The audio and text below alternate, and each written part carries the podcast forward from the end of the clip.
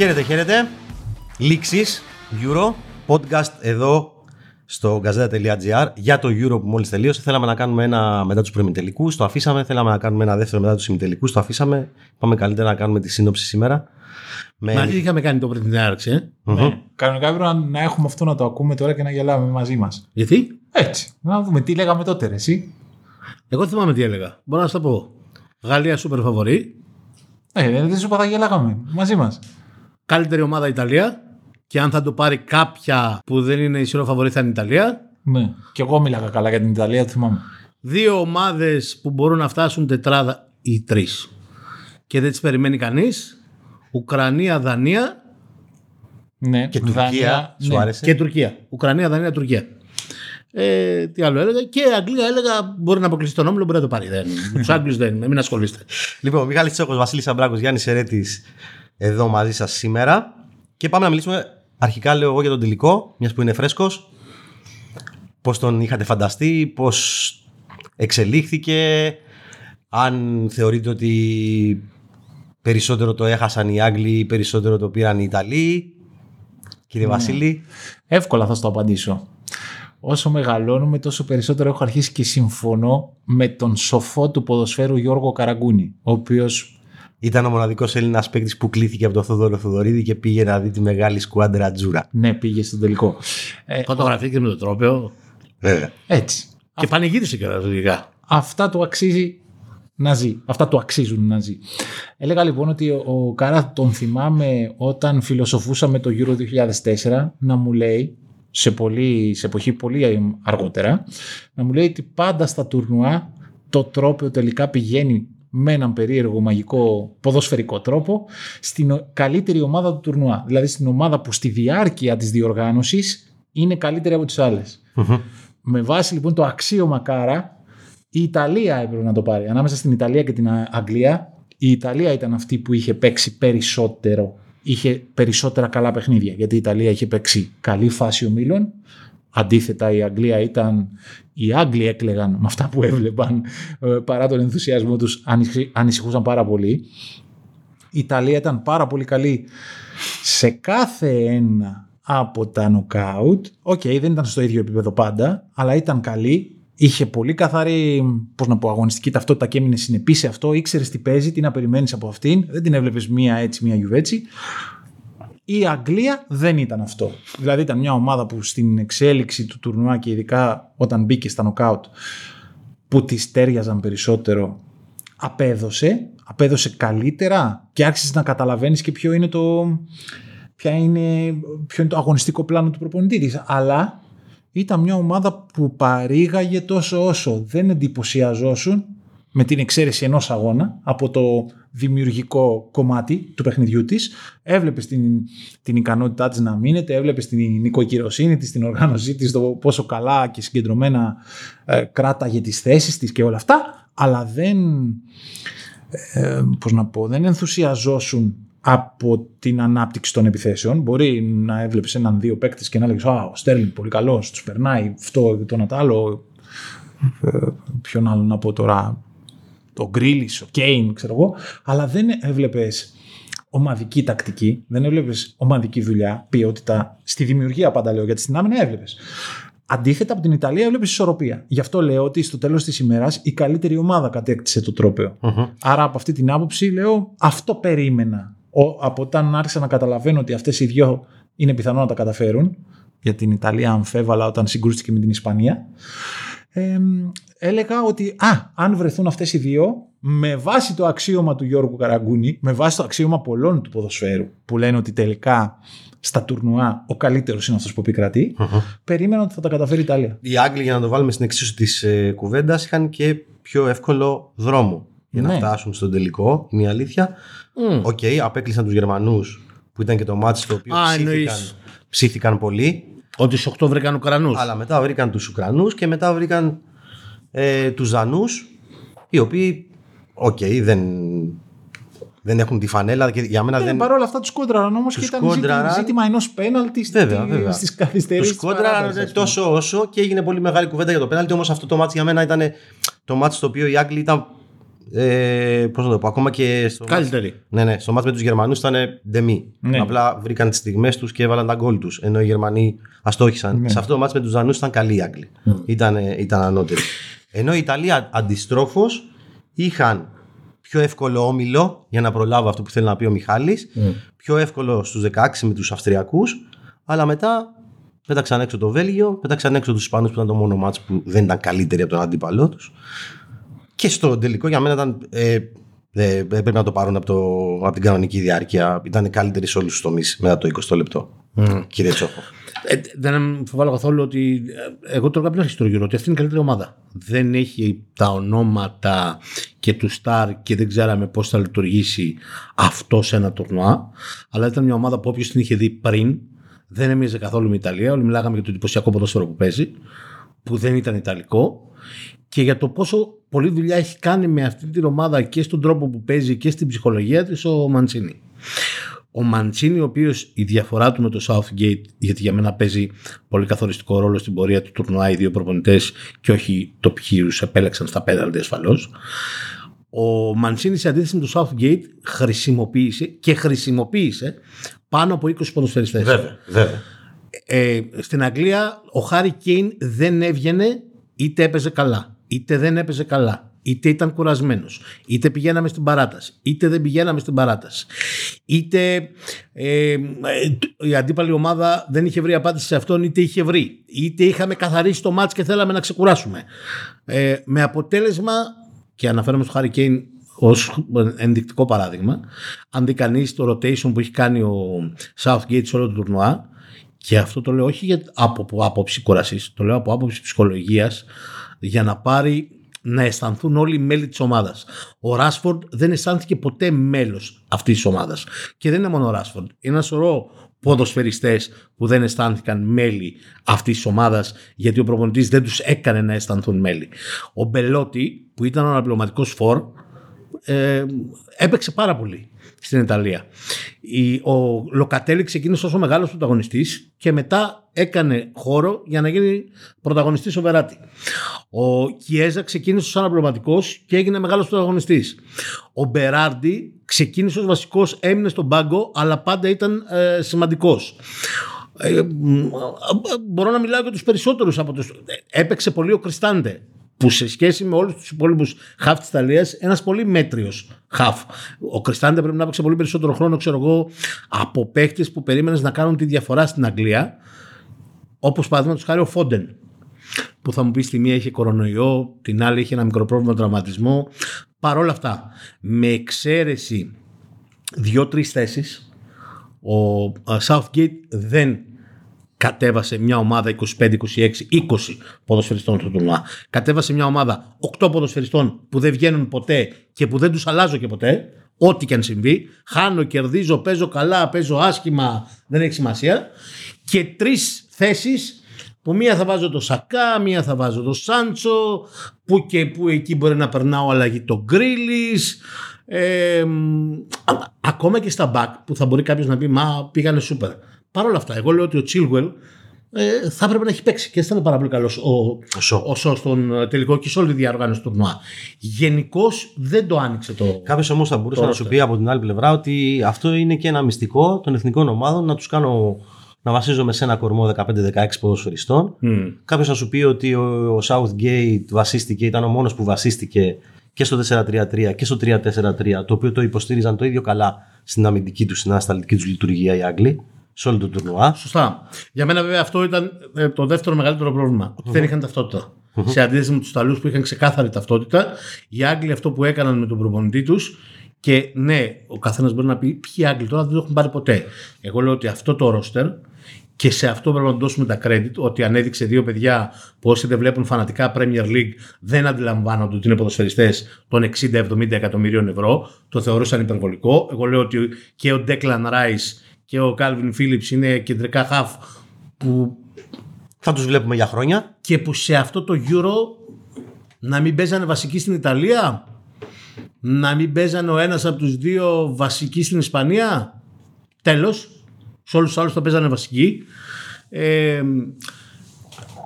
πίστευσε σε τέτοια παιδιά, αλλά ξαναλέω δεν, δεν, το καταλάβαινες ρε παιδί μου ότι ο Γκρίλη, ότι ο Ράσφορντ, ότι ο Σάντσο δεν αισθάνονται μέλη αυτής της ομάδας όπως αισθάνεται ο Λοκατέλη όταν ήταν βασικός ή όταν άρχισε να γίνεται αλλαγή.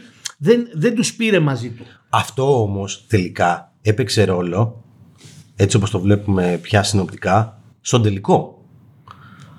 Εγώ λέω παντού έπαιξε ρόλο. Γιατί φτάσαμε στο σημείο να κρίνουμε το Southgate κατά κάποιο τρόπο αρνητικά, με αρνητικά πρόσημα.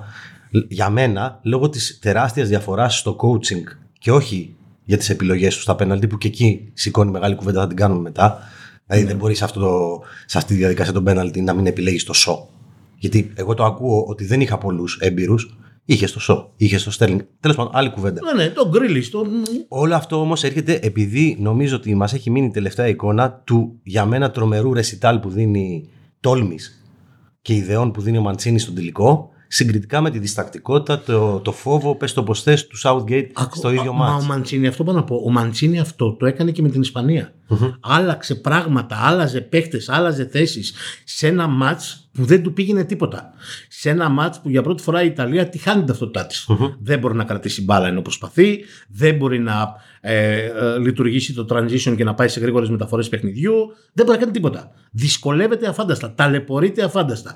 Της γίνεται και η στραβή με το σπινατσόλα και ε, ε, είναι ένα ισχυρό πλήγμα. Ε, και ψυχολογικά, πέρα από αγωνιστικά, αλλά παρόλα αυτά, επειδή ακριβώς εμπιστεύεται 26 ποδοσφαιριστές και όχι 14, δεν έχει πρόβλημα να πει δεν παίζει καλά ο, ε, πώς να το πω, ο Ζορτζίνιο, θα τον βγάλω και θα βάλω τον ε, ε, Κριστάντε. Δηλαδή έναν παίκτη ε, τη σειράς, ρε παιδί μου, δεν, δεν είναι τίποτα ιδιαίτερο. Δεν έχω πρόβλημα, θα βάλω τον Ντολόι που δεν είναι δεξί μπακ, θα το βάλω δεξί μπακ γιατί αυτή είναι η χρησιμότητα. Διότι έχω μαζί μου 25 ποδοσφαιριστές και τους εμπιστεύομαι. Πολύ χαρακτηριστικό για μένα στον τελικό ότι βγάζει και τον Νησίνιε, που ήταν σημείο αναφοράς πολύ σημαντικό στον τρόπο με τον οποίο αναπτυσσόταν. Δεν κόλωσε κατά το κοινό λεγόμενο να τον βγάλει τον Νησίνιε. Ναι, δεν ναι. κόλωσε να βγάλει το Βεράτη. Δηλαδή παίκτες με προσωπικότητα, με, με παραστάσεις. Γιατί, γιατί θεωρούσε ότι εκείνος που θα τους θα, θα τους αντικαθιστούσε θα δώσει περισσότερα σε εκείνο το χρονικό σημείο του αγώνα. Συζητάμε τώρα για δύο προπονητές. Αλλά νομίζω συνολικά, συγγνώμη που διακόπτω, ότι όλη αυτή η κουβέντα που, που ανέπτυξε ο Μιχάλης είναι η εικόνα μας από το τελευταίο παιχνίδι. Δεν, δεν νομίζω θα την κάναμε αν δεν ήταν τόση διαφορά στι, στις κινήσεις και σ- στο ρόλο που έπαιξε ο προπονητής κάθε ομάδας ανεξάρτητα από το μάτς τελείως στα πεν... κρίθηκε στα πέναλτι, εντάξει. Δηλαδή, μιλάμε για αυτό που είδαμε ποδοσφαιρικά. Ε, βέβαια, Ναι, ναι, σωστά. Εγώ λέω, κοίτα, καταρχήν λέω ότι ε, έχουμε δύο προπονητές που έχουν μεγάλη διαφορά στο κομμάτι της εμπειρίας. Ένας πολύ πιο έμπειρος προπονητής, ο Μαντσίνη. Δεύτερον, εγώ λέω ότι ζητάγαμε από τον Southgate να κάνει κάτι που δεν είναι πολύ εύκολο για έναν Άγγλο. Να μην επηρεάζεται από το αγγλικό περιβάλλον. Εγώ λέω και το έλεγα και προηγουμένως, προτού καν τελειώσει η φάση των ομίλων, ότι η Αγγλία δεν ήταν τυχερή που έπαιζε στο σπίτι της. Γιατί ζει σε έναν κόσμο που κουβαλάει μια κατάρα, την κατάρα του εμείς έχουμε ανακαλύψει το παιχνίδι την κατάρα της υποχρέωσης κάποτε να πάρει ένα τρόπεο γιατί λέγεται Αγγλία. Και επειδή έχει και το ακριβότερο πρωτάθλημα στο, στον πλανήτη. Όταν έφυγε από την Αγγλία και πήγε να παίξει στην Ιταλία έκανε το καλύτερο της παιχνίδι. Ναι απέναντι σε έναν αδύναμο αντίπαλο. Παρόλα αυτά ή- ή έπαιξε απελευθερωμένο ποδόσφαιρο εδώ στον τελικό πάλι και παρόλο που Τη κύλησαν όλα ιδανικά στο πρώτο 20 λεπτό λόγω του, του γκολ που βρήκε στο δεύτερο λεπτό. Ε, μετά το 20 λεπτό κυριάρχησε πάλι όλο, όλος αυτός ο εκνευρισμός της, του βάρους που κουβαλούσαν αυτοί οι ποδοσφαιριστές ε, να δικαιώσουν τις προσδοκίες. Και ο Southgate που κανείς τα περίμενε λόγω και της εμπειρίας που είχε ο ίδιος ως ποδοσφαιριστής και επειδή είναι ο προπονητής, θεωρητικά όλα αυτά τα, θα έπρεπε να τα έχει δουλέψει καιρό τώρα στο κεφάλι του. Ήξερε πάρα πολύ καιρό τώρα ότι τα μεγάλα παιχνίδια θα τα δώσει στην Αγγλία, σε αγγλικό περιβάλλον η, η ομάδα. Ε, δεν βρήκε τον τρόπο να το διαχειριστεί όλο αυτό στο κομμάτι της ψυχικής και της πνευματικής προετοιμασίας των ποδοσφαιριστών. Θυμάμαι πάρα πολύ, το επειδή ε, ε, θεωρώ ότι δεν θεωρητικολογώ σε αυτό το κομμάτι, γιατί το έχω κουβεντιάσει πάρα πολύ με τους Έλληνες ποδοσφαιριστές που κατέκτησαν το Euro, οι οποίοι στην πλειονότητά τους, για να μην πω στο σύνολό τους, στέκονταν σε αυτό, ότι ένας ευνοη- μια ευνοϊκή συνθήκη για να κατακτήσουν το τρόπεο και για να διαχειριστούν τα συναισθήματά τους ήταν ότι ήταν αποκομμένοι από το ελληνικό περιβάλλον. Δεν το έβλεπαν ότι εμείς εδώ καβαλάγαμε τα αυτοκίνητα στις οροφές και ε, πανηγυρίζαμε ημίγυμνοι.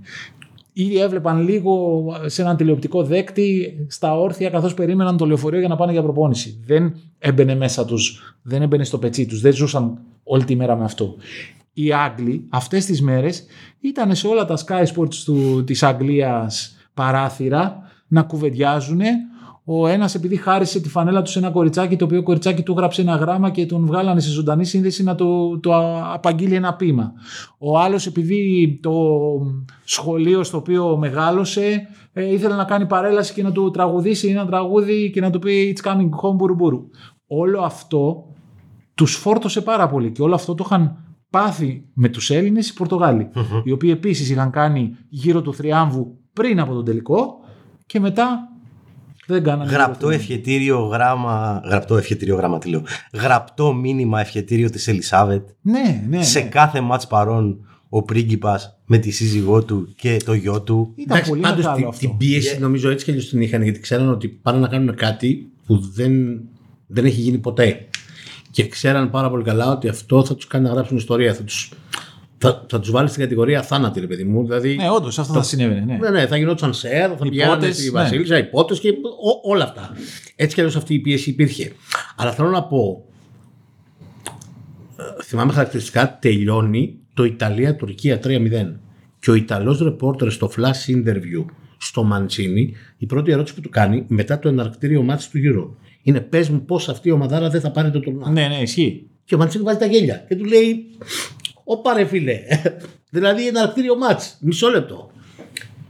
Και στην Ιταλία υπήρχε αυτή η άβρα ότι καλά έχουμε ομαδάρα. Μόλις την είδανε και στο πρώτο μάτς που το θεωρούσαν και δύσκολο λόγω της επικίνδυνης Τουρκίας κτλ. κτλ. Οι Ιταλοί έπαιξαν στη Ρώμη μόνο τον Όμιλο. Ναι. Ναι, ναι, Ναι, τον όμιλο ναι. έπαιξαν. Ναι. Ναι, Νομίζω και εγώ. σωστά. Δεν Μόνο τον θυμάμαι Όμιλο. κάτι άλλο. Όχι, όχι, τον όμιλο έπαιξαν. Μόνο τον Όμιλο. Άρα έφυγαν από αυτό το περιβάλλον που περιγράφει ο Βασίλης. Ναι, και εγώ λέω ότι ο Southgate αυτό το που έπαθε χθες, γιατί είδες έναν προπονητή να μην αντιδρά. Δηλαδή δεν είναι ότι δοκίμα... Είπε πριν ο Μιχάλης με την, ε, απέναντι στην Ισπανία, ο Μαντσίνη δοκίμαζε πράγματα. Ε, α, όταν έλεγε το παιχνίδι, μπορεί ο μέσος ε, ποδοσφαιρόφιλος τηλεθεατής να μην το νιώσε αυτό, να μην το κατάλαβε πολύ. Ή να είδε ότι δοκίμασε πρόσωπα και να μην κατάλαβε τις αλλαγές των θέσεων, των ρόλων μέσα στο παιχνίδι κτλ. κτλ. Ήταν ένας προπονητής που δοκίμασε πράγματα. Ο Southgate δεν δοκίμασε πράγματα και δεν γίνεται να μην ήξερε. Και να είμαστε δοκιμάσει σίγουροι και οι τρεις ότι είχε ιδέα. πράγματα. Ε, βέβαια, μα γι' Για αυτό να- το λέω. Αλλά δεν τόλμησε. Δηλαδή, Δεν είμαστε, ξεμπλόκαρε. είμαστε σίγουροι Ναι. και οι τρεις ότι από το μυαλό του περνούσαν χιλιάδες σκέψεις κατά τη διάρκεια του μάτς για το τι θα μπορούσε να διαφοροποιήσει. σίγουρα. Σωστό, να Έτσι. καταλάβεις. Αλλά δεν, το, δεν, το, δεν έκανε πράξη κάποια από αυτές τις ιδέες τους. στα τελευταία επίσημα μάτς και πριν πάει στο Euro δοκιμάζει πολύ τους τρεις κεντρικούς αμυντικούς και παίζει πάρα πολύ με βασικό τον Μίνξ και τον Γκρίλης. Πάρα πολύ. Και όλοι θεωρούν ότι ο Γκρίλης στο τουρνά ξεκινάει. Δηλαδή Γκρίλις Κέιν Στέρλινγκ. Σωστά. Δεν λέω. Όχι, τότε δεν είχε καλέσει το Στέρλινγκ, αλλά κάποιο πρόβλημα έχει ο Στέρλινγκ. Αλλά λέγανε ότι θα παίζει ο Στέρλινγκ και έπαιζε από την άλλη είτε ο Σακά είτε ο Σάντσο. Ε, δεν λέω για τον Μάουντ και τον Φόντεν που έπαιζαν πολύ, γιατί με αυτούς είναι και λίγο ηθικές συνθήκες λόγω του κορονοϊού. Έγινε ένα μπλέξιμο ρε παιδί μου εκεί. Σωστά. Ε, αλλά θέλω να πω ότι οι παίχτε που εμπιστευόταν πάρα πολύ δεν τους έδωσε ελάχιστο χρόνο ή και καθόλου σε αυτό το τουρνουά. Δείγμα το ότι ήταν πολύ σφιγμένος, πολύ. 5-6 μάτς είναι, με 12-13 παίκτες μπορούμε να το, ε, να το πάρουμε. Ας μην το ανοιξω Και εγώ λέω ότι αυτό του, του, του κόστησε εν τέλει. Συμφωνούμε ότι βάσει αυτών που είδαμε από αυτές τις δύο ομάδες και του ρόστερ τους που για κάποιους οι Άγγλοι μπορούσαν να παίξουν με αυτό το ρόστερ πολύ καλύτερα. Οι Ιταλοί όχι και τόσο. Ότι θα συνεχίσουμε να τους βλέπουμε σε ανώτατο επίπεδο τα επόμενα χρόνια. Αυτές τις δύο ομάδες. Ναι, εγώ λέω καταρχήν ότι η Αγγλία με τον Southgate, με όλο αυτό το project, το English DNA, έχει κάνει πάρα πολλή δουλειά στην, στις αναπτυξιακές ηλικίες για να εκπαιδεύσει ποδοσφαιριστές που έχουν τα εφόδια, την κατάρτιση, την οτροπία έχουν γαλοχηθεί για να φτάσουν να παίξουν στην ε, εθνική ομάδα. Δηλαδή αυτό που είπε προηγουμένως ο Μιχάλης σε σχέση με τον Ράι και τον Φίλιπς που είναι παιδιά τα οποία αυ- αυτοί που βλέπουν πολύ Premier League και δεν βλέπουν μόνο τις μεγάλες ομάδες τα είχαν δει καλά αλλά οι υπόλοιποι δεν τα είχαν δει πολύ καλά και τα ανακάλυψαν εδώ. Αυτά τα παιδιά εκπαιδεύονταν για να φτάσουν, εκπαιδεύονταν εννοώ από παιδιά για να φτάσουν να παίζουν, να είναι εξοικειωμένοι με την ιδέα ότι παίζουν στην εθνική ομάδα και να έχουν και το λογισμικό στο κεφάλι τους για να μπορούν να παίζουν στην εθνική ομάδα. Άρα λέω ότι επειδή έχει γίνει μια πάρα πολύ καλή δουλειά από την Ομοσπονδία και επειδή ο project manager αυτής της δουλειάς ήταν ο Southgate, η συνέχεια είναι εξασφαλισμένη. Εννοώ ότι θα συνεχίσει να λειτουργεί με την ίδια νοοτροπία και να, πώς να το πω σωστά, να προετοιμάζεται για την επόμενη τελική φάση, ε, πρέπει να το θεωρούμε δεδομένο. Και ότι έχει και ποιότητα που υποστηρίζει ε, ο- τις προσδοκίες. Και Ναι, παίκτες που βγαίνουν με Ναι, παραστάσεις γιατί ναι. παίζουν στο ανώτατο επίπεδο οι περισσότεροι. σίγουρα ναι. Και, ξέρεις τους τι λέω, καλύτερους όταν θα προπονητές. καθίσει όλο αυτό, ναι δεν λέω ότι δεν θα φύγει ο καημός, αλλά το έργο ως θετικό θα αποτιμηθεί γιατί έφτασε στον τελικό η Αγγλία και δεν της συνέβαινε κάθε Και φορά. έφτασε άξια στον τελικό. Συμφωνώ. Όχι με τύχη, ούτε με πέναλτι, ούτε με κάποια γκολ. Δηλαδή, όχι, το λέω αυτό γιατί πήγε πολύ η κουβέντα. Επειδή ήταν σε όλους μας πολύ συμπαθής η Δανία και ποδοσφαιρικά και λόγω αυτού που συνέβη στον Έριξεν, πήγε πάρα πολύ η κουβέντα στο πώς προκρίθηκε η Αγγλία και α, η UEFA θέλει την Αγγλία και και και. και. Οκ, αλλά αυτό είναι το βάζο το οποίο ήταν η καλύτερη Αγγλία που είχαμε δει στην πραγματικότητα. Ναι, το- με την Ουκρανία ήταν, αλλά οκ, η Ουκρανία ήταν χαμηλό εμπόδιο. Μπράβο. Ναι, ναι. Ε, ε, ε, συμφωνώ. Γι' αυτό λέω ότι τελει- στο τέλος της ημέρας είναι δεδομένο ότι θα αξιολογηθεί ως θετική αυτή η πορεία. Άρα α- αυτό δημιουργεί και καλές Νομίζω και όχι μόνο στις τέλος συνθήκες. μέρες. Νομίζω ότι έτσι κι αλλιώς έχει αξιολογηθεί. Ναι, από την Ομοσπονδία, ναι. Εγώ λέω και από την κυ- Και αγγλική το λέω θα σου πω κοινωνία. γιατί. Ναι, ε, όχι και από την κοινωνία. Γιατί δεν είναι μόνο ότι έχει αποφασιστεί να ανανεωθεί το συμβόλαιο, που είναι η μία, μια Μετάφραση. κουβέντα. Ναι, και θα γινόταν έτσι κι αλλιώς, κι ας μην έφτανε τελικό. Είναι και στους opinion maker και όχι μόνο του αγγλικού ποδοσφαίρου, ε, είτε αυτός λέγεται Λίνεκερ, είτε λέγεται Κάραγκερ, είτε λέγεται Νέβιλ, είτε λέγεται όπως και να λέγεται. Ε, ο Southgate είναι αυτό. Ε, ένας άνθρωπος που άλλαξε επίπεδο την εθνική ομάδα και δεν άλλαξε επίπεδο μόνο μέσα από το τουρνουά, να άλλαξε επίπεδο μέσα από τη συνολική λειτουργία. Αυτό που περιέγραφε νωρίτερα ο Βασίλης. Υπό αυτήν την έννοια δεν, δεν, δεν τίθε θέμα πώς να το πω, αξιολόγησης του Southgate γενικότερα. Τώρα, το να κάνουμε κουβέντα για το κουτσάρισμά του σε ένα τουρνουά ή για το κουτσάρισμά του σε ένα μάτς είναι μια, μια άλλη κουβέντα. Να εντριγκάρω λίγο πλην Ισπανίας. Πιστεύετε ότι υπάρχει, υπήρχε άλλη ομάδα που θα άξιζε να πάει στον τελικό βάσει αυτού που παρουσίασε; Και το λέω πλην Ισπανίας όχι μόνο επειδή αποκλείστηκε στα πέναλτι ούσα καλύτερη από την Ιταλία στον ημιτελικό, κατά τη γνώμη μου καλύτερη, αλλά και επειδή έβλεπες μια ομάδα η οποία κατάφερε να βρει λύσεις στα προβλήματά της από τη φάση των ομίλων, προόδευε, παρουσίασε 4-5 φρέσκους παίκτες και γενικά ήταν η ομάδα με την περισσότερη κατοχή, ήταν η ομάδα που είχε ταυτότητα, ήταν η ομάδα που βρήκε χημεία. Υπάρχει άλλη ομάδα που λέτε ότι θα άξιζε να βρίσκεται στον τελικό; Εγώ λέω ότι οι καλύτερες ομάδες στο κεφάλι μου ήταν αυτές οι δύο που έφτασαν στον τελικό, η Ισπανία, όπως λες. Άρα ναι, θα μπορούσε, στη λεπτομέρεια έμεινε έξω. Καλύτερη ήταν, δεν ήταν, και εγώ καλύτερη λέω ότι ήταν, αλλά από την Ιταλία στο μάτς. Αλλά είτε ήταν είτε δεν ήταν, ε, ένα μάτς ισορροπίας ήταν και έφτασε πολύ κοντά στο να βρεθεί στον Ναι, ε, στα τελικό. πέναλτι. Ναι. Και λέω ότι οι επόμενες δύο, αλλά σε χαμηλότερη κατηγορία τις βάζω, είναι η Δανία και η Ελβετία. Αυτές, ήταν οι, αυτές θεωρώ ότι ήταν οι καλύτερες ομάδες και οι ομάδες που έδειξαν την καλύτερη δουλειά. Ε, όχι ατομική ποιότητα. Άρα λέω ότι αν είχε περάσει η Δανία αντί της Αγγλίας, δίκαιο θα το θεωρούσα. Και μια χαρά θα ένιωθα μαζί της που θα την έλεγα στον τελικό. Δεν θα μου έμοιαζε ελαφριά φανέλα και πω πω πλάκα κάνεις. Μια χαρά. Ε, άρα ναι, αυτές οι δύο, την Ισπανία και τη Δανία θα έλεγα. Την Ελβετία ενώ εκτίμησα πάρα πολύ τη δουλειά και θεωρώ ότι είχε και έναν προπονητή που παρουσίασε πολύ καλή δουλειά.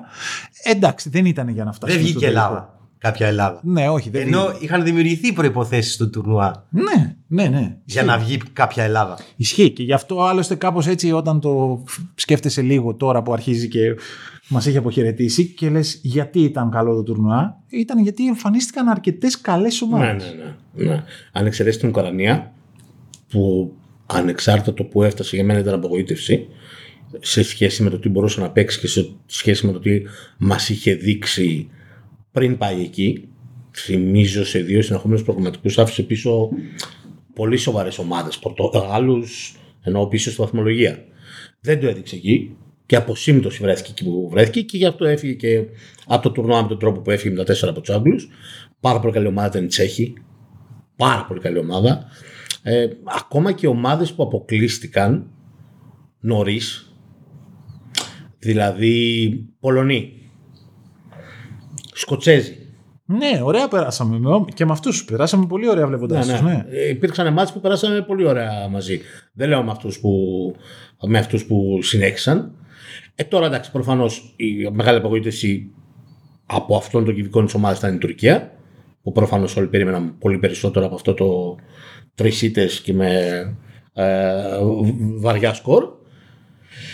Ε, Χωρίς όμως να παίζουν ταμπούρι κι αυτοί. χωρίς, ναι. Τώρα για Πορτογάλους, Γάλλους, Εντάξει, η μεγαλύτερη Ε, εντάξει, απογοήτευση ήταν ο του όμιλος του τουρνουά. θανάτου Η αυτός. μεγαλύτερη απογοήτευση του τουρνουά βάση ρόστερ είναι οι Γάλλοι.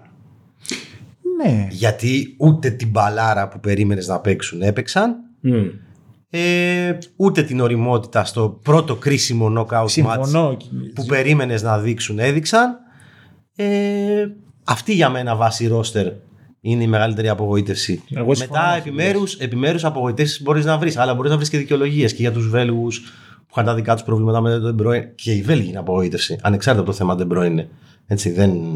Μωρέ, μετά είναι το σταύρωμα. Δηλαδή, οι Άγγλοι πέρασαν, γιατί πέρασαν τους Ουκρανούς στους 8 και οι Βέλγοι βρήκαν στους 8 τους Ιταλούς. Ισπανούς. Τους. Ιταλούς. Ιταλούς. Ιταλούς. Τους Ιταλούς, ναι. Ναι. Οκ. Το δέχομαι. Δε- δε- θέλω να πω ότι δεν έμειναν έξω από Ελβετούς για να τους πω απογοήτευση, όπως συνέβη με τους Γάλλους. Σωστά, σωστά. Ναι. Μαζί σου. Μαζί σου. Το άλλο ε, που έκανε για μένα αυτό το γύρο πάρα πολύ ελκυστικό εκτός από τη δεδομένη δίψα του κοινού να δει μπάλα σε ανώτερο επίπεδο μετά από πολύ πολύ καιρό ήταν ότι δεν του έλειπαν οι stars. Δηλαδή μόνο α- από τους stars νομίζω ότι μόνο τρεις έλειπαν. Ο Ιμπράιμοβιτς, ο Σέρχιο Ράμος και ο Φαν Ντάικ Με τη Σουηδία πέρασαν πολύ καλά. ναι. Εντάξει. Ε, boring boring για μένα αλλά anyway ε, έτσι όπως παίζει η Σουηδία Εντάξει, αλλά έχει τέλος τον πάντων. Ισάκ μπροστά, εντάξει. Έκανε τρίπλες. Ναι. Ε, ένα αυτό. Και δεύτερον ότι παρουσιάσαν, παρουσίασε καινούργια πρόσωπα αυτό το γύρο. Ναι. Ναι. Έτσι. Δηλαδή- Δεν έβγαλε μεγάλο παίκτη. Δηλαδή τώρα ο Ντοναρούμα που βγήκε man of the tournament ε, ήξερες ότι είναι για αυτό το, σε αυτό το επίπεδο. Δεν τον ανακάλυψες. Κατάλαβες πώς το λέω. Σωστά. Ε, Θυμήσου όμως ότι ο Ντοναρούμα έπαιζε για πρώτη φορά μεγάλο τουρνουά. ναι, ισχύει. Ναι. Απλώς λέω δεν, δεν μας σόκαρε αυτό. Όχι, όχι. Αν ας πούμε είχε βγει man of the tournament ο Λοκατέλι, επειδή είχε, μείνει, είχε κάνει αυτά που έκανε στα δύο πρώτα παιχνίδια, συνέχιζε να τα κάνει, τότε θα μιλάγαμε για μια αποκάλυψη. Γιατί, Βέβαια. οκέι, στην Serie A έπαιζε, αλλά δεν έπαιζε σε μεγάλη ομάδα, βαριά Σαν φανέλα. Σασουόλο, ναι. ναι, ενώ αντίθετα τον Ντοναρούμα, τον είχες δει να συμπεριφέρεται υπό πίεση να σε το, να το προσδοκείς. καταθέσω εγώ, νομίζω ότι δεν είναι τόσο σπουδαίος όσο το βλέπω σου φάνηκε σε αυτό το τουρνουά. Αλλά είναι πολύ καλός στα πέναλτι όμως. ναι, είναι πολύ καλός στα πέναλτι. Ε, σε πολλά πράγματα είναι πολύ καλός. Ναι, σε πολλά είναι πολύ καλός, αλλά κάτω από την αιστεία εντάξει, δεν είναι. Κάτω από την αιστεία δεν είναι φοβερός. Με τα πόδια είναι κάτω του. Έχει του θέμα. μετρίου. Έχει θέμα. Ναι. Δεν είναι ρε παιδί μου, θέλω να πω. Κυβικών, τι να πω τώρα. Τερστέγγεν. Τερστέγγεν, ναι, ή Όμπλακ. Είναι πολύ πιο κάτω σκάλα.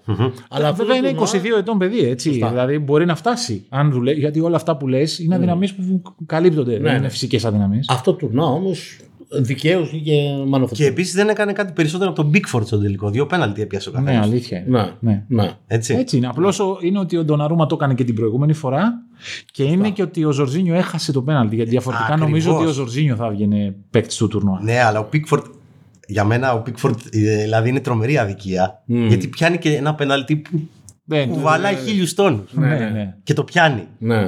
ναι. Εντάξει. Αλλά Και γενικά ο Πίκφορντ ε, ε, ε, πήγε πάνω από τις δυνατότητες. βέβαια κάνει σαν μπαρλιακό λίγο. Ναι, ναι, πήγε πάνω από Κάνει το- διάφορες τρέλες μέσα στο μάτς. Και αυτό που φωνάζει, δεν μου αρέσουν όλα αυτά. Εμένα που φωνάζει στο Μαγκουάιρ, αυτό. αου. Δεν μ' Αλλά ήτανε, ήτανε καλός. Πήγε πάνω από τις δυνατότητες. Επίσης για τον Ντοναρούμα, μην ξεχνάς ότι έχει ταυτιστεί με, μια, με τη χειρότερη περίοδο στη Ναι, ναι. σύγχρονη ιστορία της Μίλαν. Ναι, αλλά Έτσι. και αυτό το ξύλο που έχει φάει χρήσιμο είναι. Αυτό θέλω να πω. Τον ορίμασε, καταλαβέ. Είναι. Η ποδοσφαιρική του ηλικία είναι μεγαλύτερη της βιολογικής του ηλικίας. Βέβαια, Γιατί παίζει από μικρό παιδί Βέβαια. και έχει εμπειρίες τριαντάριδων. Ναι, ναι. αυτό είναι. Και γι' αυτό λέω, γενικώς, αν με ρωτάς, ανακάλυψε, ανακαλύψαμε κάποιον παίκτη που δεν ξέραμε ότι είναι για την elite και το μάθαμε σε αυτό το τουρνουά; Εγώ έχω δύο. Ε, Για και πες εγώ τους. θα έλεγα, δεν δεν- δεν θα το έλεγα με την έννοια ότι το ανακαλύψαμε.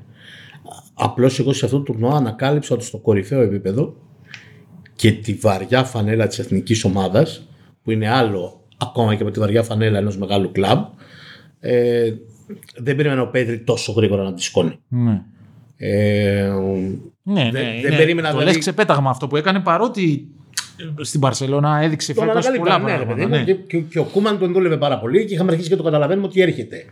Αλλά είχαμε καταλάβει ότι έρχεται και στο Euro ήρθε και, Και απογειώθηκε κιόλας. και απογειώθηκε κιόλας. Είπε ότι εγώ μπορώ στα 19 να είμαι το κομμάτι της Εθνικής Ισπανίας. Για μένα αυτό είναι ένα, Ναι. αναμφισβήτητα. Και για μένα ο δεύτερος που τον είχα παρατηρήσει από το δεύτερο παιχνίδι της Δανίας είναι ο Ντάμσκαρ. Ναι. Ναι.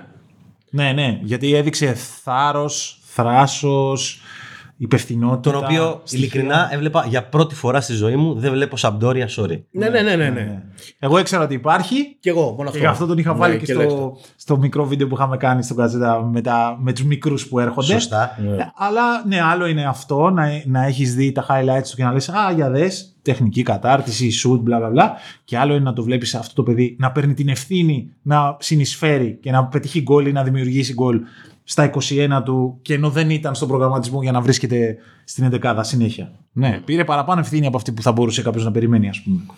Αυτοί οι δύο για μένα. Από εκεί πέρα υπήρχαν και παίκτες που δεν, δηλαδή δεν περίμενες να κάνει τόσο καλό τουρνουά ο Σικ. Ναι. Ναι. Δεν σου Σωστά. γέμιζε το μάτι. Σωστά. Την Νόμιζα ποιότητα ότι την είχα είχε, δει, ε, τι- ναι. το, ότι το, Έτσι. αν μπορούσε να το εμπιστευτείς στη διάρκεια δεν Ναι, ήξερες. δεν Αυτό περίμενες είναι. Και νόμιζα να ότι είχε κάνει. χαθεί λίγο, ρε παιδί μου. Βέβαια, πολύ. Ότι είχε πολύ. μείνει πίσω. Δεν περίμενες να κάνει τέτοιο τουρνουά ως πινατσόλα. Ναι. Μμ. ναι. Δεν περίμενες. Ναι. Μμ. Τη, Δεν συνέ- περίμενες. τη συνέπεια όχι, ναι. Δεν περίμενες να κάνει τέτοιο τουρνουά ο Κιέζα. Α, όχι, εγώ τον περίμενα αυτόν. Τον περίμενε; Ναι, ναι, ναι. Έκανε, γιατί έκανε, πήρε τις παραστάσεις της μεγάλης ομάδας και γιατί και στη Juventus το έδειχνε αυτό. Το εγώ. Το δώστε μου εμένα την μπάλα, τι Κριστιανό Ρονάλντο μου λες. Θα σουτάρω. Εγώ βλέπω ότι μπορώ να σουτάρω, καταλαβέ. Αυτό το, το είχε δείξει εκεί. Οπότε, ναι, το περίμενα. Και χθες πρέπει να σου πω ότι περίμενα από αυτόν ότι μπορεί να είναι, γιατί κάποια στιγμή καταλάβαινες ότι πρωτού βρει τον γκολ η Ιταλία για να ισοφαρίσει, ότι το γκολ, αν δεν έκανε τις τακτικές αλλαγές που έκανε στην αρχή του δεύτερου ημιχρόνου ο Μαντσίνη, δηλαδή όταν είχε λήξει το πρώτο ημίχρονο, εγώ σκεφτόμουν ότι το γκολ η Ιταλία θα το βρει ή από στατική φάση ή από ατομική ενέργεια κάποιου που θα δημιουργήσει μια έκπληξη σε μια Αγγλία η οποία στο πρώτο ημίχρονο η, η αμυντική της οργάνωση ήταν σεμινάριο. Ε, φοβερή συγκέντρωση, φοβερή ε, συνέπεια των ποδοσφαιριστών και γι' αυτό δεν έβρισκε χώρους η Ιταλία να παίξει. Ε, το περίμενα λοιπόν από αυτόν ότι μπορεί να πάρει την μπάλα και να πει εγώ ρε θα τους περάσω. Ε, ε, φαίνεται ότι έχει αυτά τα χαρακτηριστικά και γι' αυτό όλοι στην Ιταλία λένε ότι αυτό το παιδί μπορεί να κάνει πολύ μεγάλη καριέρα. Γιατί δείχνει ότι τη σηκώνει την ευθύνη. Δεν είναι πιτσιρικάς πολύ αυτός. Όχι. Όχι, όχι. Ναι, δεν είναι. Όχι. Τη σήκωνε την ευθύνη γιατί έτσι έμαθα και τη Φιωρεντίνα μου, ρε. Μμ. Δηλαδή έμαθε να είναι πρωταγωνιστής. Έμαθε να είναι πρωταγωνιστής. Και αυτό όταν το μαθαίνεις στα, στην ευαίσθητη ηλικία των 19, των 20, των 21, μετά το κουβαλάς. Ακόμα και να πας στη Juventus ή ακόμα και να πας στην Ιταλία, όταν έχεις μάθει ότι η ομάδα από σένα τα περιμένει, το παίρνεις μαζί σου. Τι άλλο μας μένει από αυτό το Euro έξω αγωνιστικό; Θες να πούμε ε, καλή διαιτησία; Να σου πω εμένα τι μου μένει πρώτα απ' όλα έξω από τον κόσμο που εννοείται ότι θα το θυμάμαι ότι στο Euro ξανά είδα ποδόσφαιρο που πώς να πω, με έκανε να, να περάσω ωραία με όρους ψυχαγωγίας και με όρους ανακούφισης ας πούμε ότι α, μπορεί να ξαναβλέπουμε κανονικό ποδόσφαιρο με Εμένα κόσμο να στο σου πω Euro την αλήθεια με κτλ. χάλασε λίγο η διαφορά. Αλλού γεμάτο, αλλού άδειο. Ναι. ναι. Εντάξει, και, ναι. και με χάλασε λίγο και η πληθυσμιακή διαφορά οπαδών Αγγλία-Ιταλία στον τελικό. Ναι, ισχύει. Δηλαδή, Δε- συμφωνώ. Μου Αυτά φάνηκε ήταν λίγο προβλήματα. εντό εντός έδρας τελικός μου φάνηκε. Ναι, ναι. Ενώ ναι. δεν θα ήταν έτσι. ναι. Αν δεν υπήρχε ο κορονοϊός. Έτσι. Εγώ λέω το μεγαλύτερο είναι ο, και συμβαίνει όπως είχε συμβεί με το παγκόσμιο κύπελο που είχαμε καταλάβει πώς πρέπει να λειτουργεί το VAR πρώτη φορά. Εδώ πήραμε μια πάρα πολύ καλή υπενθύμηση για το πώς γίνεται το, το VAR να είναι χρήσιμο χωρίς να καθυστερεί πολύ το παιχνίδι. Δηλαδή δεν, οι, οι, οι, ως θεατές δεν νιώσαμε κατάχρηση. Μπορεί κάποιος να πει, ρε φίλε, είχαν καλύτερη τεχνολογία ακόμη, εννοώ πιο γρήγορες ταχύτητες, γιατί δεν ξέρω, είχαν βάλει από πάνω 5G και άρα τα κάναν όλα πιο γρήγορα. Δεν με αφορά αυτό το κομμάτι. Δεν είμαι ο project manager του VAR. Εμένα αυτό που με αφορά είναι ότι δεν χάναμε πολύ χρόνο και δεν έγινε λάθος που, πώς να το πω, Ε. οφ- οφείλεται στο ότι δεν το κοιτάγανε. Το είδαν, δηλαδή στο πέναλτι της Αγγλίας δεν είναι ότι ο VAR δεν το δε, είδε και έκρινε ότι δεν πρέπει να τον στείλει το διαιτητή. Δεν διαφώνησε δηλαδή. Άρα άλλο κομμάτι αυτό. Εγώ λέω ότι εδώ είδαμε πώς πρέπει να το χρησιμοποιούν για να περνάμε όλοι καλά. Δηλαδή και με όρους δικαιοσύνη στο ποδόσφαιρο, αλλά και με όρους ε, θεάματος. Ίσως να έπαιξε ένα ρόλο σε αυτό και ότι τόσο οι διαιτητές όσο και οι βαρίστες προφανώς ήταν οι καλύτεροι που έχουμε. Ναι, και οι περισσότεροι, γιατί φίλε, άλλο είναι να έχεις πέντε στο βαν και άλλο είναι να έχεις δύο. Ναι, οι δύο θέλουν να το δουν δέκα φορές. Οι πέντε το έχουν δύο καθένας από δύο, άρα βαστάρει. Σωστά. Δεν γίνεται, δηλαδή είναι πολύ Και ακριβό πώς το δεν να έχεις γίνεται; τόσο κόσμο. Ήταν, δεν ήταν πέναλτι 3-2, γεια σας, έφυγε. Όχι ρε εσύ, πάλι είναι ένας, ο- ε, ε, ε, ένας είναι ο πρώτος βοηθός, ένας είναι ο δεύτερος βοηθός, απλώς χωρίζουν λίγο το, τι, τις δουλειές, δηλαδή Ναι, ναι. το τι κοιτάζουν. Αλλά, αλλά για την ταχύτητα πρέπει να παίρνει απόψεις. Τις κάμερες, κοιτά. Τις κάμερες. Ναι, ρε παιδί μου, Ναι. αλλά ο Βαρ δεν βλέπει όλες τις κάμερες. Άρα ρωτάει τον 3. Σωστά, εμπιστεύεται. Τρία Ναι, ναι, τη ναι, λες. έχεις δίκιο, έτσι είναι η διαδικασία. Τρία, ναι. δύο τη λες πέναλτι. Ένα τη λες πέναλτι. Εντάξει, οκ, πέναλτι. Ε, στο 3-2, Ε. στο 2-2, παίρνει την ευθύνη αυτός. Ε, σωστά. Για να το κάνει γρήγορα εννοώ. Ναι. Επίσης εμένα, αν θέλουμε να μείνουμε σε αυτό, μου έκανε εντύπωση ότι ελάχιστες, δεν θυμάμαι καν μία εγώ, περιπτώσεις είχαν ε, on-field review. Δηλαδή δεν πήγαινε ο Ναι, διαιτητής. μια-δύο φορές και εγώ θυμάμαι να έχω δει. Δεν πήγαινε εύκολα ο διαιτητής. Και γι' αυτό ο Βασίλης είπε ότι δεν καθυστερούσε και το ματς. Ναι, ναι. Αυτή η διαδικασία του on-field review σου καθυστερεί το παιχνίδι. Προφανώς. Ναι, βέβαια. Δεν πήγαιναν. Μα ο χρόνος κερδίθηκε επειδή υπήρχαν περισσότερα μάτια και σίγουρα υπήρχαν και πολύ, πώς να πω, οι πιο γρήγορες τεχνολογίες. Δηλαδή δεν χάσαν χρόνο να βάζουν γραμμές για να βλέπουν τα offside. Κερδίσανε πάρα πολύ χρόνο από αυτό. Και αλήθεια είναι ότι ο- στην εποχή του 5G δεν θα χρειάζονται χρόνο προ- για να δουν το υλικό. Μάτια θα χρειάζονται. Δηλαδή, Και ο γρήγορη χρόνος κρίση. πλέον- ε, ναι, ακριβώς. Σωστά. Εννοείται αυτό. Και γι' αυτό εκ- έτσι εκπαιδεύονται και οι ψηφιακοί διαιτητές στο να παίρνουν απόφαση γρήγορα. Αλλά τε- ε, π- μέχρι ένα σημείο σε φτάνει το, η, η επιδίωξη να κερδίζεις χρόνο με τεχνολογία. Το άλλο κομμάτι έχει να κάνει με, το, με τους ανθρώπους πόσοι είναι και πόσο καλά μπορούν να δουλεύουν σαν ομάδα. Ώστε να κερδίσουν χρόνο και από εκεί. Αλλά Εντάξει, όλα έχουν ένα ταβάνι. Δεν μπορεί να είναι όπως είναι η goal line technology. Δεν θα φτάσουμε εκεί ποτέ που θα γίνονται με εξαίρεση της αυτοματοποίησης. Δηλαδή, αν με τον ίδιο τρόπο λειτουργήσει και το offside, που φαίνεται ότι θα λειτουργήσει, θα κερδίσει πολύ χρόνο το ποδόσφαιρο και από αυτό. Ναι, αλλά στα χέρια θα πρέπει να πηγαίνει. Ε, ναι, να το ναι, βλέπει μερικές ναι, φορές. ναι. στα Εκεί το- χέρια, το στα χέρι- πέναλτι, το χέρι και το στις πέναλτι ανατροπές, σε αυτά ναι. Δεν δεν γίνεται αλλιώς. Το γύρω-γύρω όλοι σας άρεσε. Δεν το καταλάβαμε και πολύ, είναι η αλήθεια. Αλλά καλύτερα έτσι ή καλύτερα σε μια χώρα να γίνεται το Εγώ λέω καλύτερα σε πολλές χώρες. Να σπάει. Ναι. Αλλά θα, μόνο ότι θεωρώ ότι δεν ευνοήθηκε η Αγγλία από ο- όλο αυτό που συνέβη, λέω ότι ε, δεν θα πρέπει η ημιτελική και ο τελικός όλα σε ένα Ούτε θα πρέπει μια σε μια ομάδα έδρα. να Γιατί κάνει... μπορεί να δημιουργηθεί πάλι ένα, μια ευνοϊκή συνθήκη για την Άρα γηπεδούχο κοντινές ομάδα. όμως. Ναι. Γιατί υπάρχουν και ομάδες που ταλαιπωρήθηκαν πάρα πολύ. Αυτό λέω. Άρα να μην υπάρχει μια ομάδα που να κάνει 7.000 μίλια και η άλλη να κάνει ένα Όχι. ταξίδι Όχι, γιατί δημιουργεί ανισορροπία αυτό. Έτσι είναι. Μέσα στο τουρνουά. Για μένα αυτό ήταν ένα, ένα μεγάλο πρόβλημα. Γιατί ε, αν θέλουμε να το κάνουμε έτσι, μπορούμε να πούμε ένα τουρνουά, ξέρω εγώ, της Μεσογείου Μμμ. και να πούμε Πορτογαλία, Ισπανία, Γαλλία, Ιταλία, άντε και Ελλάδα. Ε, ένα τουρνουά μ, το επόμενο, που να πούμε Πολωνία, Ρωσία, Ουκρανία, αυτό το κομμάτι. Μμμ. Ένα, να πούμε, μ, Βρετανία και... μ, Σκανδιναβοί. Μπράβο. Και ένα να πούμε οι κάτω χώρες. Να βάλουμε μέσα και Γερμανούς και Ολλανδούς και Βέλγους και... Μιας που είπες και Ελλάδα. Μ. Θα περνούσαμε όμιλο.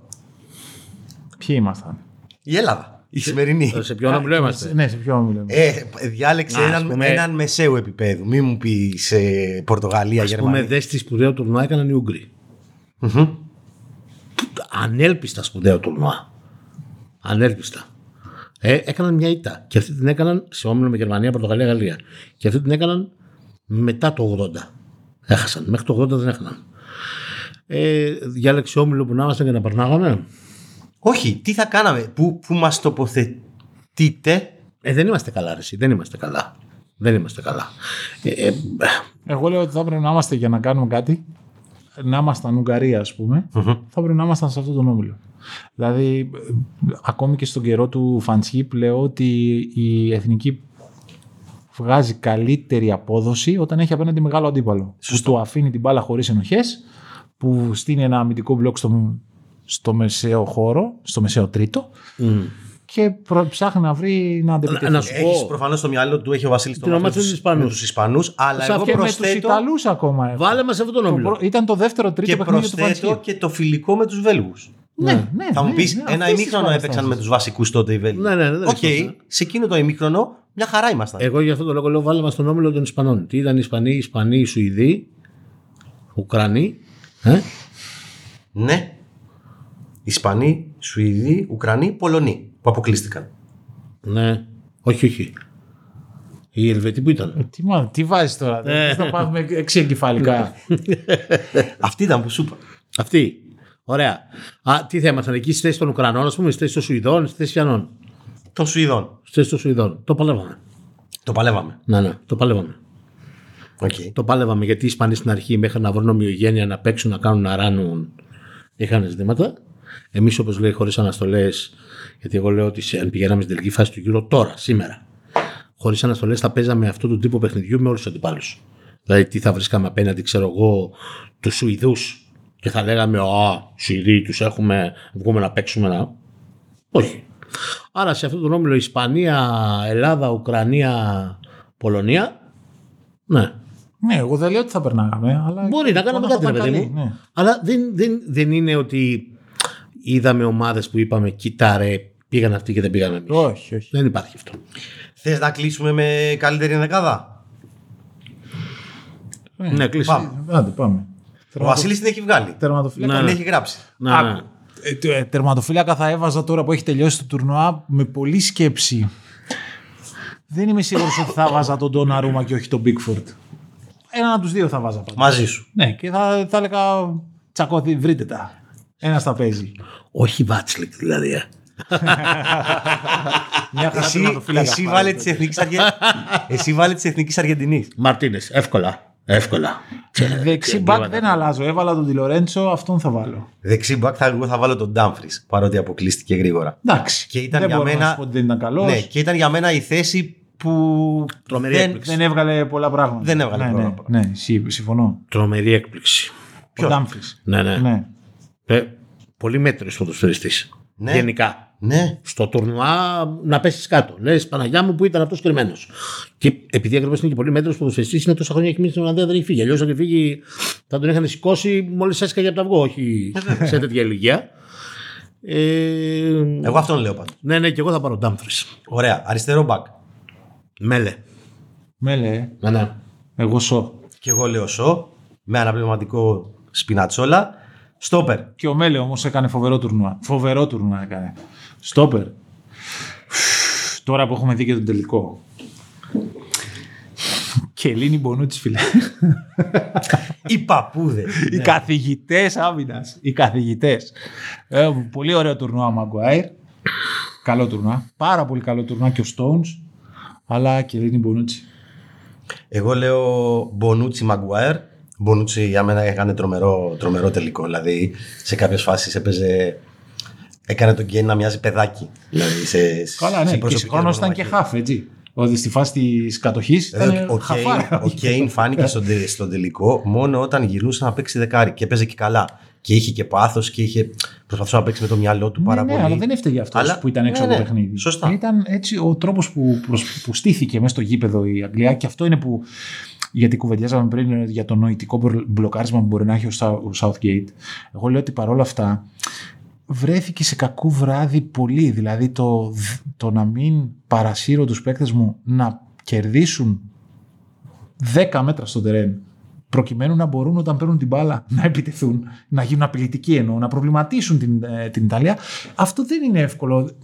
Αν ζούσαμε κοντά του θα καταλαβαίναμε. Τώρα για εμάς που είμαστε από μακριά δεν είναι πολύ εύκολο να καταλάβεις πώς του συνέβη και δεν το δοκίμασε αυτό. Κύριε Τσόχο, στόπερ. Μπονούτσι και αέρα. Και για άλλους λόγους και αέρα. δηλαδή. Εντάξει, και- ναι, μάλιστα. σύμβολος σε αυτό το τουρνουά. Πάμε, τρεις χαφ. 4-3-3 παίζουμε. Αχα. Ε, Ζορζίνιο. Δεν, δεν γίνεται χωρίς Ζορζίνιο. Για μένα δεν γίνεται και χωρίς Χόιμπιερκ, γιατί έκανε φοβερό τουρνουά. Άρα αν βάλω αυτούς τους δύο... Ματσάκης τώρα, ματσάκης. Ε, φίλε, έκανε πολύ καλό τουρνουά. Και εγώ... Όχι, όχι ματσάκι, ο Σερέτης τώρα. Α, Γιατί εκεί πρέπει να υπολογίσουμε και τον Πέδρη. και ο τρίτος είναι ο Πέδρη. Αυτό που αυτό μου πεις. Ε, και εγώ δεν, δεν ξέρω αν μπορώ να μην βάλω έναν από τους δύο Άγγλους. Ράις ή Φίλιπς. Εσύ καλή, πάρα πολύ καλή στη φάση της άμυνας, αλλά δημιουργικά όχι πάρα πολλά πράγματα. Ναι, αλλά η Αγγλία πήγε τελικό κατά την άποψή μου επειδή δεν έτρωγε γκολ χάρη αυτούς τους δύο. Δηλαδή, εγώ Ναι, λέω ότι ο αλλά- Μαγκουάιρ- ο Μαγκουάιρ έχει κάνει πάρα πολύ μέτριο τουρνουά. Δεν καταλαβαίνω γιατί τον αποθέσατε. Πάρα πολύ μέτριο. Όχι, εγώ τον βρήκα μια χαρά.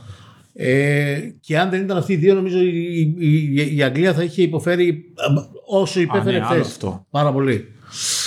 Αλλά. Πάντως εχθές ο Φίλιπς δεν τη βοήθησε δημιουργικά. την Όχι, όχι. Αγγλία. Και- Ο Ράι κουβάλισε την μπάλα, προσπάθησε. Γενικά βοηθάει λιγότερο ο Φίλιπς ναι, δημιουργικά. ναι, ναι, ναι.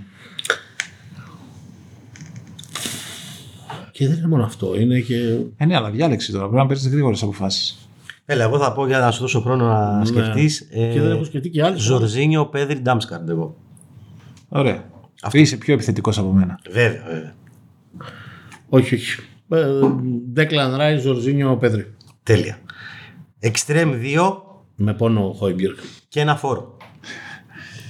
Που μπορεί να μην είναι φορ. Εγώ λέω, τρεις εγώ σίγουρους. έχω βάλει ε, Κιέζα, Ινσίνιε, Στέρλινγκ. Χωρίς φορ. Εγώ Κιέζα και Στέρλινγκ βάζω σίγουρα. Και στην κορυφή, ο τρίτος τέλος πάντων της επίθεσης. Εγώ στην κορυφή το Στέρλινγκ. Είχα τον Κέιν, αλλά τώρα ο, τε- ο τελικός του. Θα μου πεις. Δεν έχεις φορ. Αλήθεια σου λέω. Όχι, δεν υπάρχει φορ. Ναι, ναι, ο, εγώ ο Λουκάκου. Λουκάκου καλά πήγε. Δηλαδή αλλά... ο Λουκάκου σταμάτησε γρήγορα, ο Μωράτα οκ, ο Ντόλμπεργκ οκ, ο Σίκ οκ. Εκεί είμαστε. Ναι. Εκεί είμαστε. Από σέντερ φορ. Οι Γερμανοί δεν είχαν, οι Πορτογάλοι έφυγαν γρήγορα, οι Γάλλοι έφυγαν γρήγορα. Που θα μπορούσε ο Μπενζεμά. Ε, ναι, εντάξει, τώρα δεν μιλάμε για τους καλύτερους γενικά, μιλάμε για τους καλύτερους του Νουά. Αυτό σου Άρα λέω. πρέπει να έχεις πάει κάπου ή αν έχεις Να πάει έχεις κάνει τουλάχιστον μέχρι πράγματα, του 8 και μέχρι του 8 να έχεις κάνει παπάδες. Γιατί τώρα αν έχεις φύγει του 16. Τι να συζητάμε. Όχι, εγώ το γατί το Στέρλινγκ δεν μπορώ να τον βάλω. Δεν, δεν- έχω άρνηση σοβαρή το Στέρλινγκ. Ναι, αυτός σου πήγε εκεί όμως. Ναι, ναι, ναι, αλλά εγώ έχω άρνηση σοβαρή. Δεν τους πήγε η χάφ που λέτε Δεν- εσύ. δεν ο μπορώ. Στέρλινγκ τους πήγε. Ναι, ναι. Ναι, ναι. Συμφωνώ. αλλά δεν μπορώ εγώ, ρε παιδί μου. Δεν μπορώ. Δεν μπορώ. ε, Πες στους υπόλοιπους, ρε φίλε. Ναι. Δεν θα βάλει κανένα. Ποιο είσαι εσύ, κατέληξε. Στέρλινγκ, Σένσι, Κέιν. Στέρλινγκ. Σένσι, Κέιν. Τι σένση.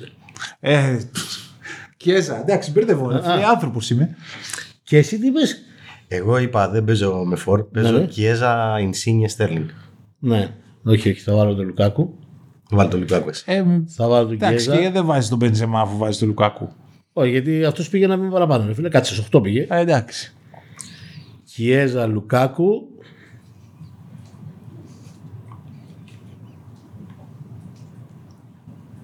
Και τον Δανό εγώ εκεί θα τον βάλω. Ποιον; Τον Ντάμσγκάρτ. Να το βάλεις εξτρέμ. Να. Οκ. Εντάξει, θα τον βάλεις στο πλάι. Βάλω εξτρέμ. Να, εκεί θα τον βάλω.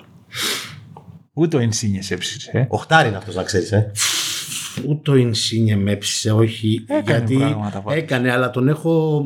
Τον είχα ρε παιδί μου για να είναι το τουρνουά του και δεν ήταν το τουρνουά του. Δεν ήταν καν καλύτερος από τον Αν, Κιέζα. αν, αν στον τελικό είχε κάνει παραπάνω πράγματα, Σωστά. θα σε είχε καλύψει. Ναι, ναι, Τώρα σε σωστά. άφησε επειδή δεν κατάφερε. Ναι, ναι, ναι. Ναι. ναι. Δεν, δεν, δεν ήταν ρε παιδί μου. Αν, πες μου, αν μου έλεγες πες μου τρεις πρωταγωνιστές της Ιταλίας, δεν τον έλεγα του τρεις. Ναι. Οπότε δεν- θα, θα έλεγα τον Ζορτζίνιο, θα έλεγα τον Νουάρμα και θα έλεγα τον Κιέζα. Ωραία. Ναι, ναι, ναι, ναι. Συμφωνούμε. Ναι, Οπότε συμφωνούμε, συμφωνούμε, ναι. Δεν μπορώ να τον βάλω στην δεκάδα. Και με αυτή τη συμφωνία Ναι, να αποχωρήσουμε. ναι. Του χρόνου Κατάρ θα πας; Θες; Σε 1,5 χρόνο ποιος είχε πεθαίνει, κάτσε να Ναι, παιδί μου, κυκλοφορούμε, θέλεις. δηλαδή. Ναι, ναι, ποιος δεν θέλει να πηγαίνεις στι μεγάλε Α, ζώνε. ωραία. Ναι, εννοείται. Να κυκλοφορούμε, να πετάμε, να, να είμαστε όλα κομπλέ. Νοέμβρη Κατάρ, ε, ωραίο. Α, Ωραίο δεν το λέω. Δεν ψήνομαι. Δεν ψήνεις. Όχι, αλλά είναι πρωτόγνωρο, εντάξει. Αλλά Είναι- εντάξει, ναι. Γι' αυτό είναι. ωραίο, Ιδιαίτερο. Γιατί δεν θα ξαναγίνει. Ναι, ναι. Αλλά ποτέ δεν όλο ξέρεις. αυτό εμένα δεν, δεν, δεν, δεν με ψήνει. Δεν σε εκφράζει, ναι. Όχι, ρε παιδί μου, ε, ε, εγώ θέλω το Μουντιάλ το Euro. Τώρα, όπως έγινε, δεν με ενόχλησε. Γιατί πήρα κουλτούρα όλων. Θέλω να γίνεται σε χώρες που, έχει, που υπάρχει ποδοσφαιρική κουλτούρα. Σε ποδοσφαιρομάνες. Ναι, μπράβο, σε ποδοσφαιρομάνες. Καταλαβέ. Ε, τράβα το στην Αργεντινή, τράβα το στη Βραζιλία, τράβα το στη Γερμανία, στην Αγγλία, στην Ιταλία, στην Ισπανία. Αυτό να, προ, να προτείνεις στην UEFA να κάνει ένα Euro έξω από την Ευρώπη. Ωραίο, δεν θα είναι αυτό πρωτόγνωρο. Ο, και κάνει και ένα Μουντιάλ ένα έτσι.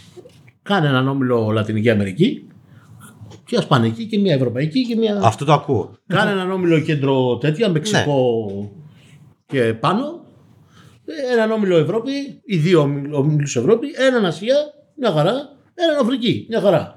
Και μετά μάζεψε τους σε μια ποδοσφαιρομάνα, αφού τελειώσαν οι όμιλοι και αρχίζουν τα λοκάουτ, σε δύο ποδοσφαιρομάνε και προχώρα. Οι ποδοσφαιροπαμπάδες σας αποχαιρετούν για το καλοκαίρι. Να είστε καλά. Γεια χαρά.